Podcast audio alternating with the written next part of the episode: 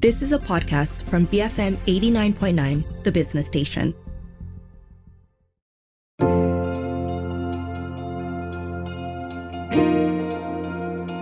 We're constantly exposed to fake news and bad news. So, how do we consume news media today?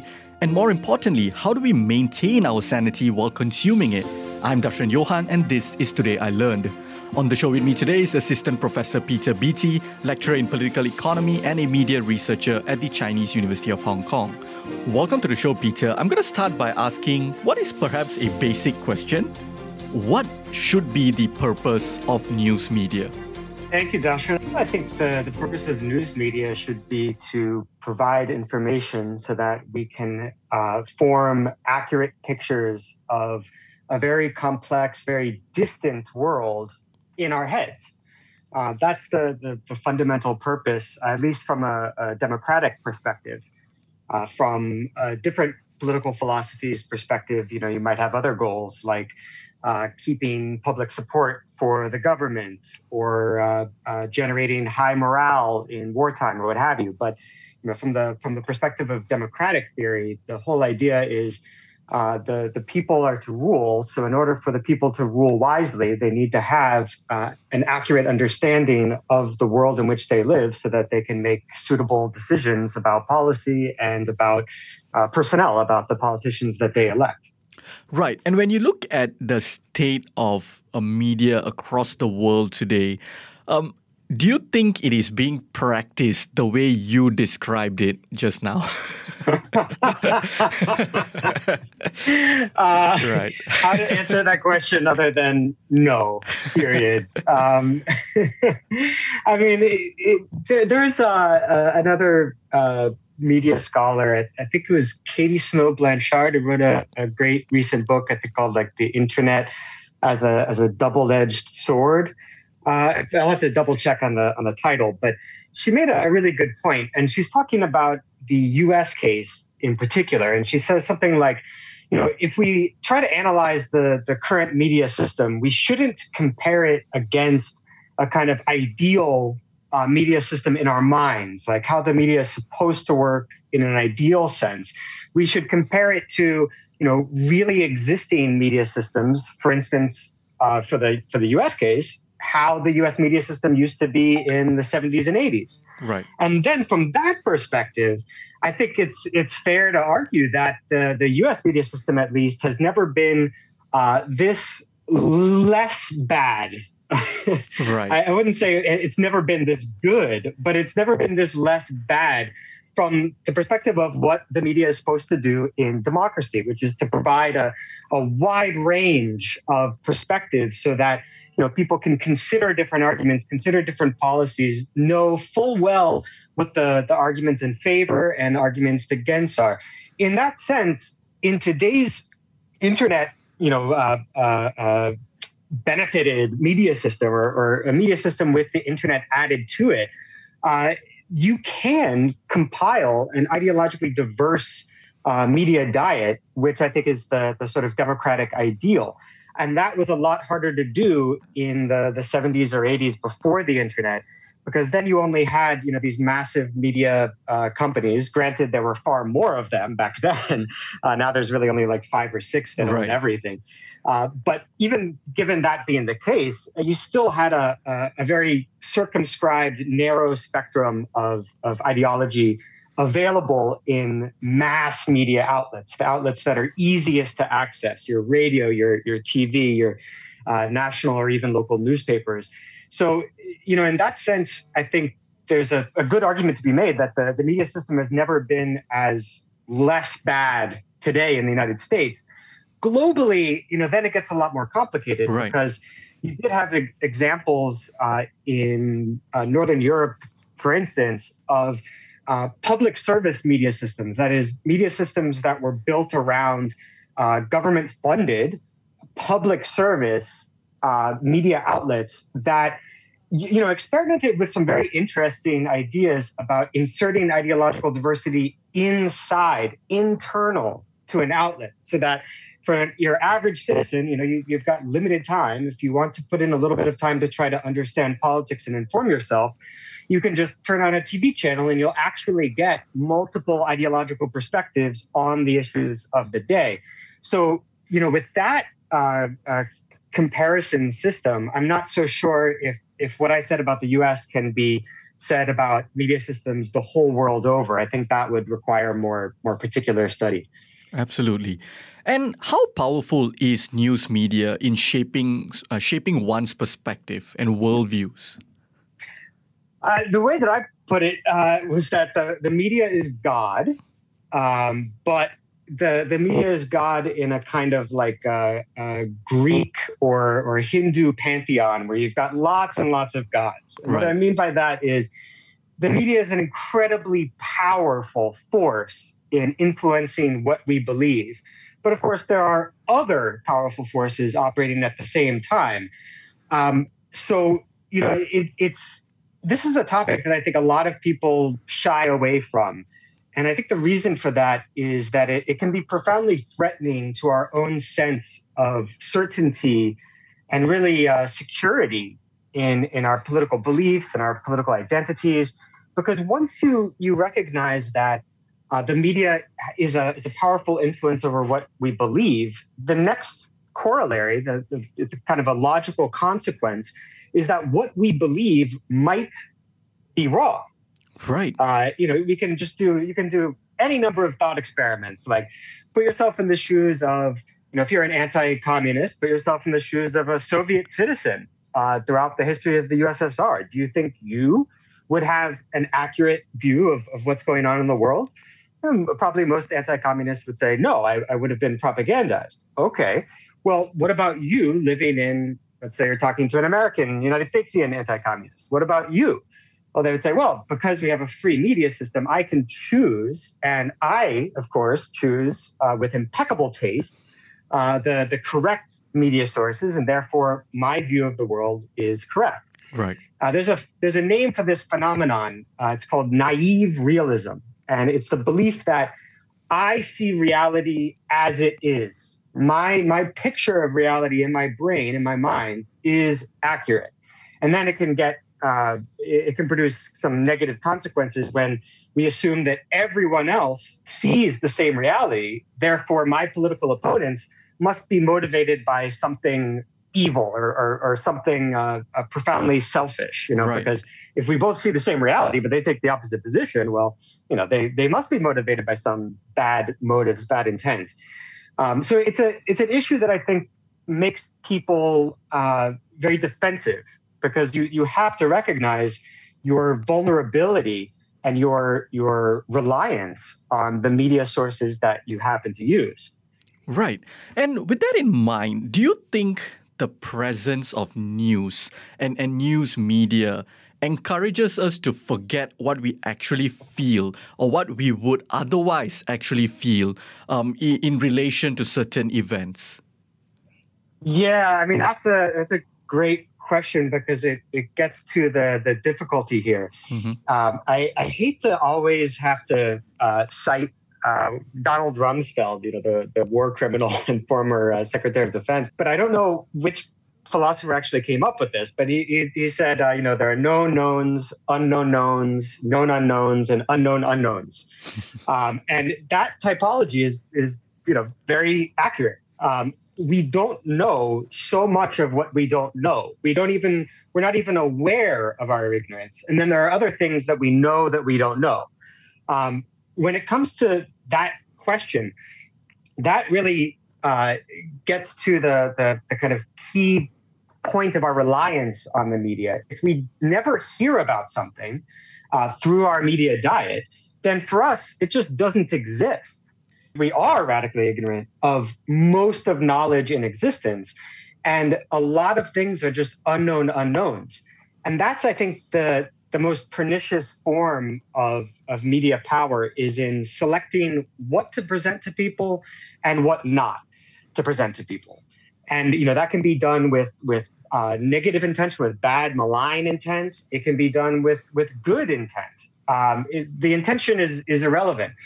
But you had this uh, this Catholic conservative intellectual, G.K. Chesterton, who who uh, I think put it very well. He said that uh, the blackest of lies is is not even untrue. The blackest of lies is 100% true, but what makes it the most pernicious form of lie is what it leaves out. Selection is the fine art of falsity. Once you give me the, the power to, to select whatever I want, uh, then it, it you know, I have the most relevant form of power. I don't need to lie at all. I can just pick out truths and then exclude other truths so that your interpretation of reality becomes deeply skewed in the direction that I want. So I think that's the the most uh, dangerous form of of well, one of the most dangerous forms of, of media bias. You could you could just call it bias as a shorthand. It's the perspectives that it leaves out at its core, can news be unbiased? Whether we look at, you know, when we are reading an article or you know we are turning on the, news on TV, whether it is you know an independent media or whether it's a state-controlled media, things like that. At its core, can news be unbiased?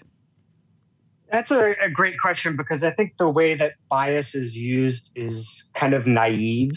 Uh, it, it, it tends to be used in the sense and and this is basically the the concrete reality under underlying the use of the word bias. Right. The way it's really used is to mean uh, someone who thinks differently from me. If they think differently from me and they present uh, information in a way that makes sense from their perspective, but it's different from my perspective, then it's biased. Um, and you know that's a that's a, a naive use of the term, and I think it it really can't it's difficult to find uh, a logical sort of set of rules to use that word correctly. You know, it's kind of like uh, pornography, where the Supreme Court says, you know, we can't define it, but we know it when we see it. Right. Uh, I think it, it's kind of like that when we when we talk about bias in in the news media. Um, there's a philosopher of science, uh, Miriam Solomon, who, who, wrote a book called uh, uh, Social Empiricism, where she argues that in science, we shouldn't even use bias as a, as a term to say that, you know, this scientist is biased in favor of that hypothesis. No, uh, if you look at the history of science, all of these so-called biasing factors have at different times produced scientific advances because what we call bias uh, inclines someone, and one of the examples was uh, uh a sociologist, a feminist sociologist who uh, looked for positive benefits of divorce, things like reductions in spousal abuse, you know, that, that sort of thing that uh, male sociologists hadn't looked for. So what she says is let's get rid of the word bias and call uh, them uh, a neutral term. Uh, her term was decision vectors. Right. Uh, uh, things in one's life, experiences, your ideology, etc., that uh, influence your, your scientific decision making and sometimes can lead to uh, you know scientific breakthroughs like the example of that sociologist looking for benefits of, of divorce i think in, in politics uh, we should we should try to think similarly uh, because in a sense we're all biased uh, there is no objective position that we can take and right. then look at everyone else outside of that position and say oh they differ from me. That difference between my beliefs is the extent of their bias. That's just naive. Mm-hmm. Uh, I, I think it makes much more sense to think in terms of everyone has absorbed vastly different information sets about the political world. And because they've absorbed vastly different information, their understanding of how politics works, what is the good for society to aim for, uh, what is the best political economic system, uh, all of these sorts of things, they, that's the, the, the product of the information that they have absorbed over the course of their life from the media, from schools, from their parents, from their peers, etc. Uh, so we're all biased in that sense, but because we're all biased in that sense, I don't think it makes sense to use a pejorative word like bias to describe it. On the show with me today is Assistant Professor Peter Beattie, lecturer in political economy. He's also a media researcher at the Chinese University of Hong Kong. After the break, I ask him for tips on consuming news media. We'll be back on Today I Learned, BFM 89.9.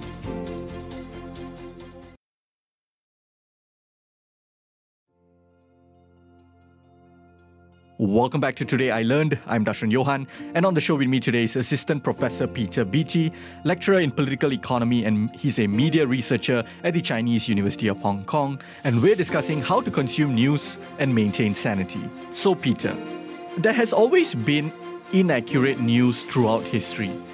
But what do you think, Peter, differentiates the current uh, situation uh, to situations of decades past uh, as far as fake news is concerned? Uh, that's a good question. Yeah. I mean, the, the phenomenon that we call fake news has always existed as long as the, the, the news media has existed. Uh, you can have examples of false stories that are, are disseminated by media outlets. Um, but the what we call fake news today, I think it's fair to say, has has kind of exploded in frequency, uh, most likely as a as a direct result of the internet uh, reducing the cost of entry uh, for for new players to enter the, the, the media and have a website or have a presence on on social media, et cetera. Uh, so that's a a major contributing factor, and I think the other major contributing factor is really uh, not really much of a variable. It's been a constant, uh, at least in the history of the U.S. media system, and that is the commercialism of the, the, the system. It's built to be a commercial product. It's it's run uh, by the the same basic uh, principles as any other business in right. a capitalist economy. So it has commercial pressures of all sorts. Uh, you have to worry about what your advertisers might do if they don't like a, a, story. You have to worry about your audience. Is your audience not going to like a story and then turn to a different outlet? Um, you have to worry about you know attracting the most wealthy audience because advertisers uh, particularly care about uh, people with more money in their pockets, right? So you you have that long running feature of the U.S. media system. Then you also have the introduction of the internet with its uh, drastically lowered uh, uh, cost of entry. And then in combination, you have this uh, motivation for all sorts of people to create news stories that they know will get clicks, will get attention, something that you know fits in with people's pre-existing beliefs or, or prejudices, and uh, they they just you know they they create completely fake stories that they hope or expect will go viral, and then they can make money out of that. Right. So I think that's the the kind of new development in in fake news. It's it's not like it's something that just emerged for the first time you know, over the past couple of decades. It's been something that's always existed during the, the history of the media, but in a sense, you can say it's been supercharged by uh, the, the lowered uh, cost of entry provided by the internet and by this long running feature of many media systems around the world, which is commercialism and the, the profit motive. And what would you say is the impact of this sort of supercharged era of fake news that we're living in, fake news on steroids? What is the impact of this on on individuals and larger societies? Well, I think the primary impact has been uh, greater polarization. Um, you know, the, the U.S. is again the example that I'm most uh, familiar with, but you can see the the same sort of thing in India I think India has been a, a, kind of trailblazer in using uh, new media for political ends, primarily from the, the RSS, uh, the BJP, the, the Hindutva right. Uh, they've been very effective at using uh, social media like WhatsApp uh, to share. You know, people will will share fake news. Uh, they'll share real news as well, but it, it has an aspect of, of manipulation because of what it excludes, what it right. doesn't show you. And that, uh, by all reports, has been very, very successful. Um, and it's created a, a much more dangerous uh, India for uh, people outside of the of the Hindu majority, or even outside of the Hindutva movement. Um, and you can see, you know, to a lesser extent, that happening in the U.S. as well. Um, you can see that in in Russia. You can see that in many countries around the world. Uh, so I think the the primary effect has been greater polarization because if you have you know people in these these information bubbles that are more separated from what other people are are are uh, learning, uh, what the knowledge that other people are getting. Uh, I think greater polarization, distrust of of uh, other citizens who think differently is a almost unavoidable consequence. And one other criticism um, I've heard when it, against news and news media, it how it's it's about how it has the proclivity for drama and the proclivity for bad news. Everything is always negative, doom and gloom on the news. D- do you think this is valid criticism, um, Peter? Because where I'm getting a little stuck with, uh, stuck uh, when it comes to this, is that shouldn't news show us the harsh realities of the world rather than ignore it? Yeah, I mean, you make a perfectly good point there. Uh, you want the, the news media to give people an accurate picture of the world outside of them. And if that picture happens to be overwhelmingly negative, then the news media, you know, their presentation of it should reflect uh, that reality. Um, but you know, the the criticism about the media being too negative, I think there's a, a, a valid side of it, uh, and it it basically overlaps with the critique of the negative effects of commercialism on media systems. Right. And that is if media outlets find that negative stories get more attention, get more clicks, get more eyeballs to sell to advertisers, uh, then they have a, a, a very powerful motivation to present overwhelmingly negative stories, even if the actual reality of the world is a little more mixed. And there's there are also uh, more positive stories out there that they're ignoring because positive stories might not get the same you know attention. So insofar as that is the the reality of media systems in various countries, uh, then I think that that criticism is quite valid. But your rejoinder is is likewise perfectly legitimate. The the question really is uh, whether positive stories out there that really should be getting attention are not. And I think that there probably are instances of that.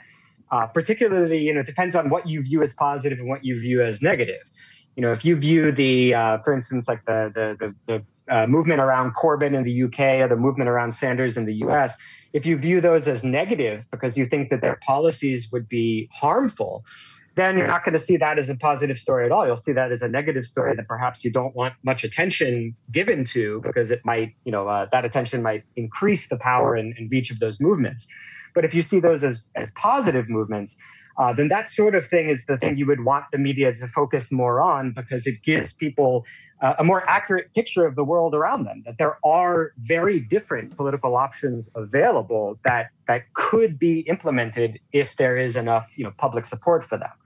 So uh, that that's my kind of yes and no answer to your question. I think you've done a, a really great job at, at sort of painting just how a complex of a media landscape um, uh, you know we have today on a global level in, in 2022 um, so the question then is how how how do we survive this? Or more accurately how do we maneuver this complex landscape? Because on the one hand you have um, like what you said earlier where if you ask someone who grows up in, in Soviet Russia, uh, sorry, so the, in the Soviet Union, um, you know, the USSR about their views of the world, um, they will give you a particular perspective. And then if you go to um, the um, United States of America and you ask someone, they will have a very particular type of the view, uh, the view of the world, and both sides will think the other side is wrong. Um, and then you also have um, on the other hand, um, you know, this rise of fake news um, that we've talked about, you know, this supercharged era of fake news um, you know, WhatsApp messages. Anybody can be a, you know, write something on the internet these days, um, social media. And then also on the other, uh, on the complete, on a separate corner, you have all this sad news that is happening in the world, right? So how do you, um, Peter Beattie, maneuver this complexity? How do you consume news? So I I try to do the the thing that I I mentioned before, like try to create a ideologically diverse uh, media diet.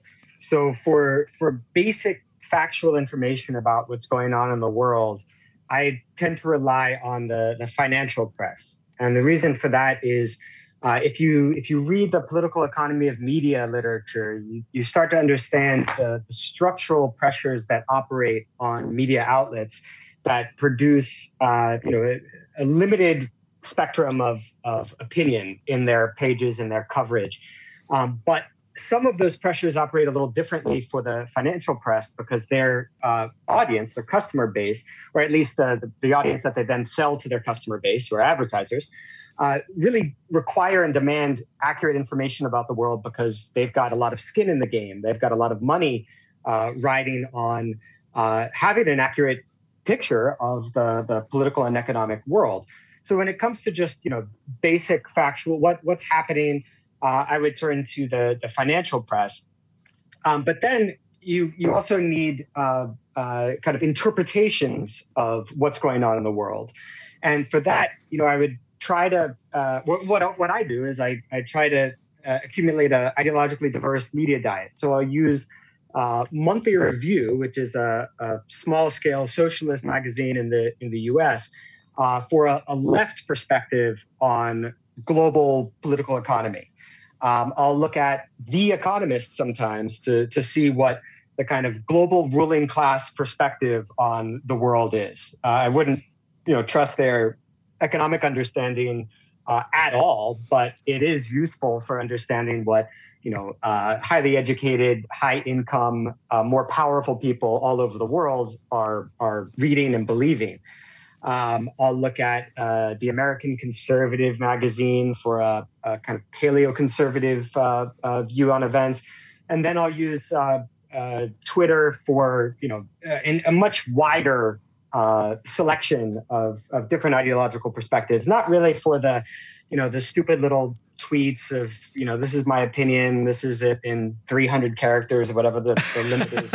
But using twitter for just you know when people tweet out articles. Right. That can be actually useful. The, yes. the, the little quips back and forth, totally useless. Uh, it can be fun if you're, you know, looking at cat videos or whatever. But uh, for actual political understanding, you know, you can't really rely on on on that. But it, Twitter can be a really good thing for, you know, re- being alerted to articles that you should read from from different perspectives. So, I, I hope I I gave a, a, a decent enough answer to your question when it comes to other people in different parts of the world, um, I think that same basic uh, plan can be followed. It would just be uh, different media sources that you would use to try to get that ideological diversity.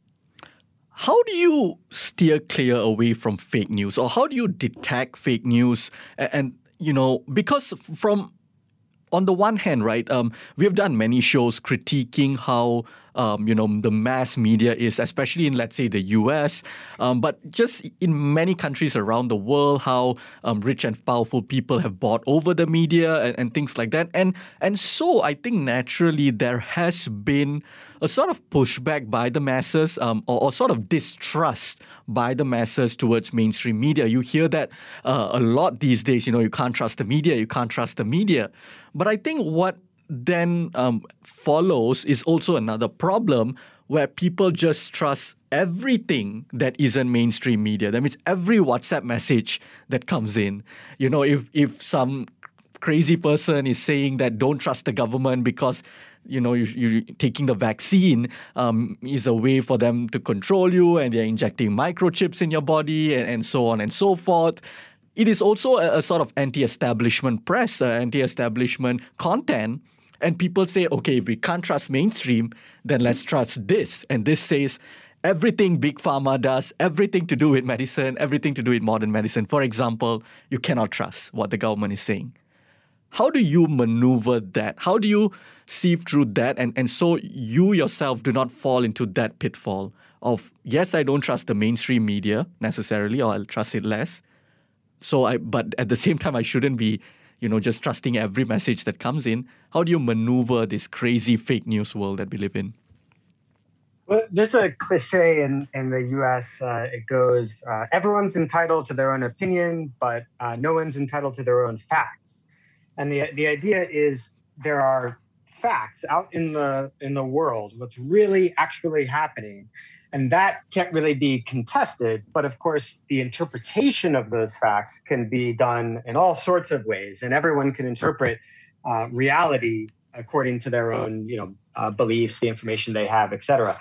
So it seems to me that the challenge is if you have a, a a good degree of media literacy. Like you you you understand political economy of media. You understand the, the kinds of pressures that are operating on on media companies that might influence their their coverage. You also have to apply that same thinking to the stuff that you're getting on uh, WhatsApp or other uh, social media or other smaller non-mainstream outlets. Uh, non-mainstream outlets, if they're for-profit entities have the exact same commercial pressure that have been influent that has been influencing uh, uh, legacy media companies, massive media companies, for decades now.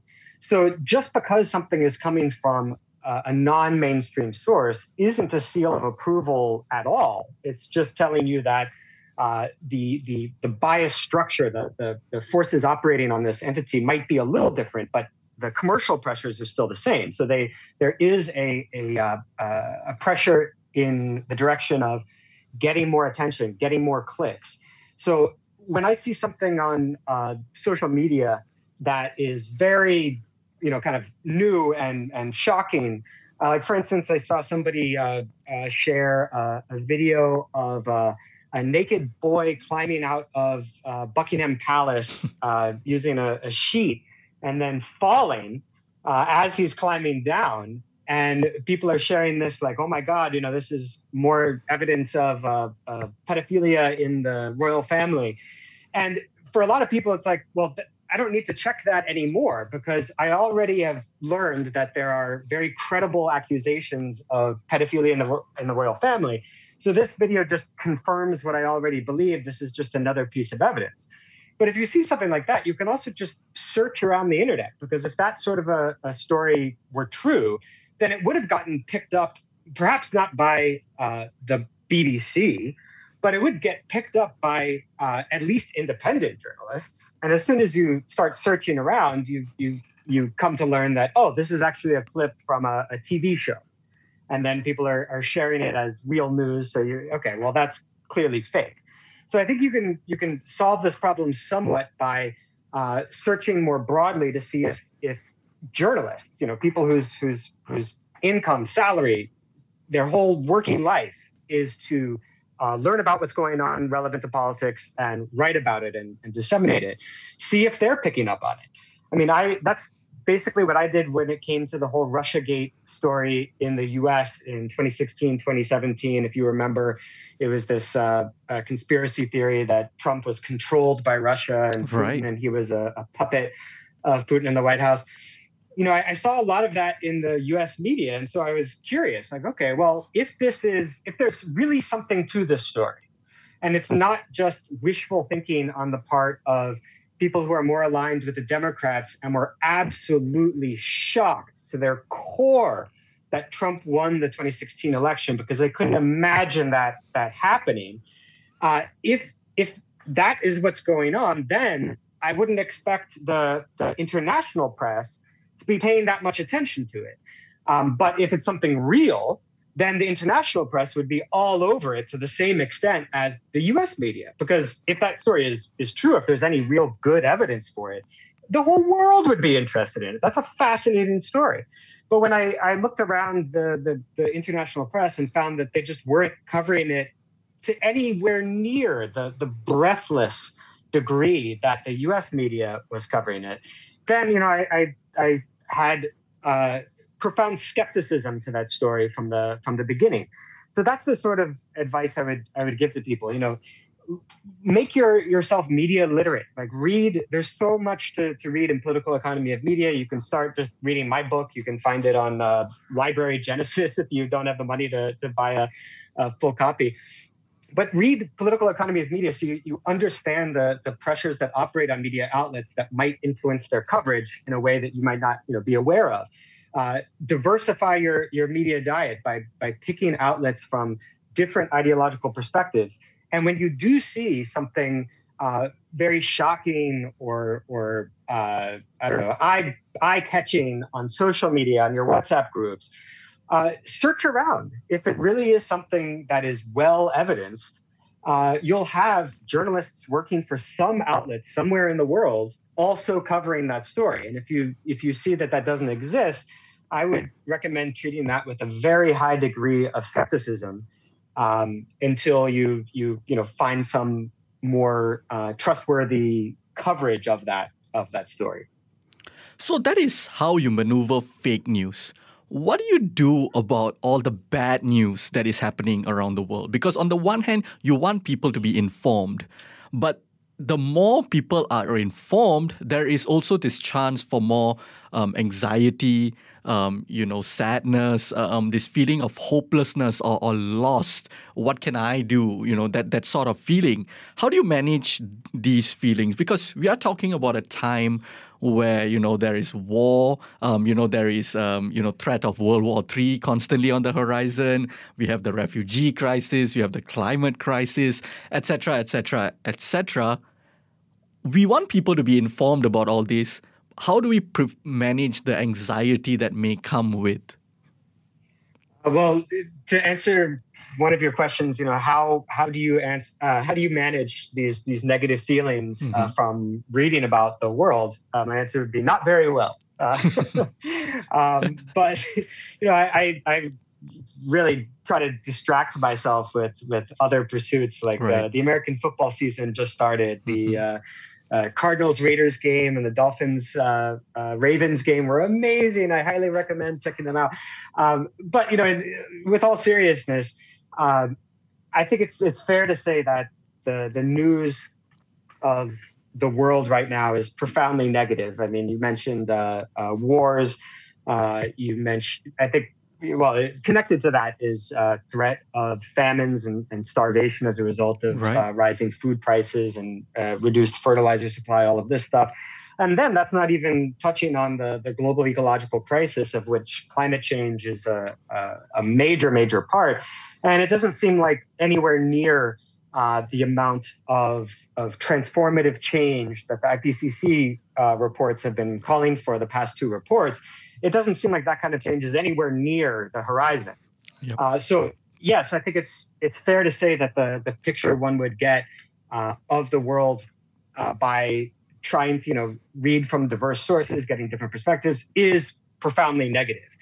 Um, when it comes to the uh, dealing with the the, the potential uh, cynicism or pessimism uh, you might have as a result of getting that understanding, um, I think Antonio Gramsci's advice is still really good advice that, that we should have, uh, we can have pessimism of the intellect, but we should have optimism of the will. So even if we, we think rationally that the situation we're in is a very dire one, a very pessimistic one, we should act. Our will should be optimistic. So we should act as if we were optimistic. That is, take political action to try to uh, solve these problems. Uh, so when when when uh, trying to transmit an accurate picture of the world to other people and and giving them you know the the, the real picture on how dire the situation is uh, there's something from the psychology of persuasion that i think is relevant here that you know like i think was implicit in your question you're you're kind of worried that by giving people an accurate picture of the world which is in a very perilous state uh, that might make people just kind of tune out, uh, figure, okay, there's we're doomed. There's no point in doing anything. I'm tuning out and right. focusing on American football instead, or whatever you know the, their their way of distracting themselves is. Um, the, the the insight from psychology of persuasion is if you're going to give somebody bad news, uh, you need to also package that with something positive, like yes, we have this ecological crisis but if we get a, a organized mass political movement to pressure governments all over the world, we still can solve this crisis and, and create a much better life uh, for the overwhelming majority of, of people on this planet. So the that's the insight from the psychology of persuasion. If you're going to give people a very negative, pessimistic picture of the world, you've got to, to add to that uh, a, a, a solution. Uh, it might be a difficult solution, but you've got to present people a, a concrete solution. Uh, like you should uh, volunteer and, and work with this political political movement or or campaign for this political party or, or politician. Something that people can do so that it's not just uh, a, a narrative of of doom and hopelessness. And so you know you might as well just tune out. So I just have one more question for you, Peter, before we wrap this whole conversation up given everything that we've discussed, is not consuming the news better than consuming the news? And the reason I ask this is because I watched a YouTube channel called The School of Life, and they came up with a idea that didn't sit too well with me. And what the video essentially said was, and I quote, there is almost nothing we really need to know outside of what has happened outside our own heads and in the lives of 10 or so people who count on us. And so you don't need to consume the news, especially in 2022. Seems like privileged thinking, no? In ancient Greece, they had a word for that uh, idiot. Uh, an idiot was someone who did not participate in public life, in, in politics. Um, so that I think is is a great statement of idiocy. Uh, there's also another another saying that you might not be interested in politics, but politics sure as hell is interested in you. Um, you know, you, might think that you're too tiny to, to make any sort of, of impact, and in a sense, that's that's entirely true. Like as individuals, uh, we can't really have any any major impact on anything in the political realm. But as individuals organized into larger groups, uh, then we can have uh, impacts on the world. So I, I mean, on a, on one very very limited level, you know that uh, the statement that you just uh, quoted is true. Uh, if you can just ignore everything about politics and just focus on your personal life, uh, you might be happier. But you might also not be happier when the ecological crisis gets even worse, and in your country there's a massive reduction in, in food production there are uh, famines, mass migrations, then your personal life, even with those 10 people closest to you, is going to be profoundly negatively affected. And if you had been involved in politics, not as an individual, but as an individual, as a member of an organization, acting in concert, in unison, uh, you might have been able to, to change that to avoid that that uh, that problem, and then improve the lives of you and the ten people most close to you. So yeah, that's that's my perspective on that idea. And on that note, thank you so much for joining me today, Peter. Thank you, Darshan. It's been a pleasure. That was Assistant Professor Peter Beattie. He's a lecturer in political economy and media. He's also a media researcher at the Chinese University of Hong Kong. If you missed any part of our conversation, you can also check us out on podcasts. We're available on the BFM app, bfm.my, or pretty much wherever you get your podcast from. I'm Darshan Johan, and this has been Today I Learned, BFM 89.9.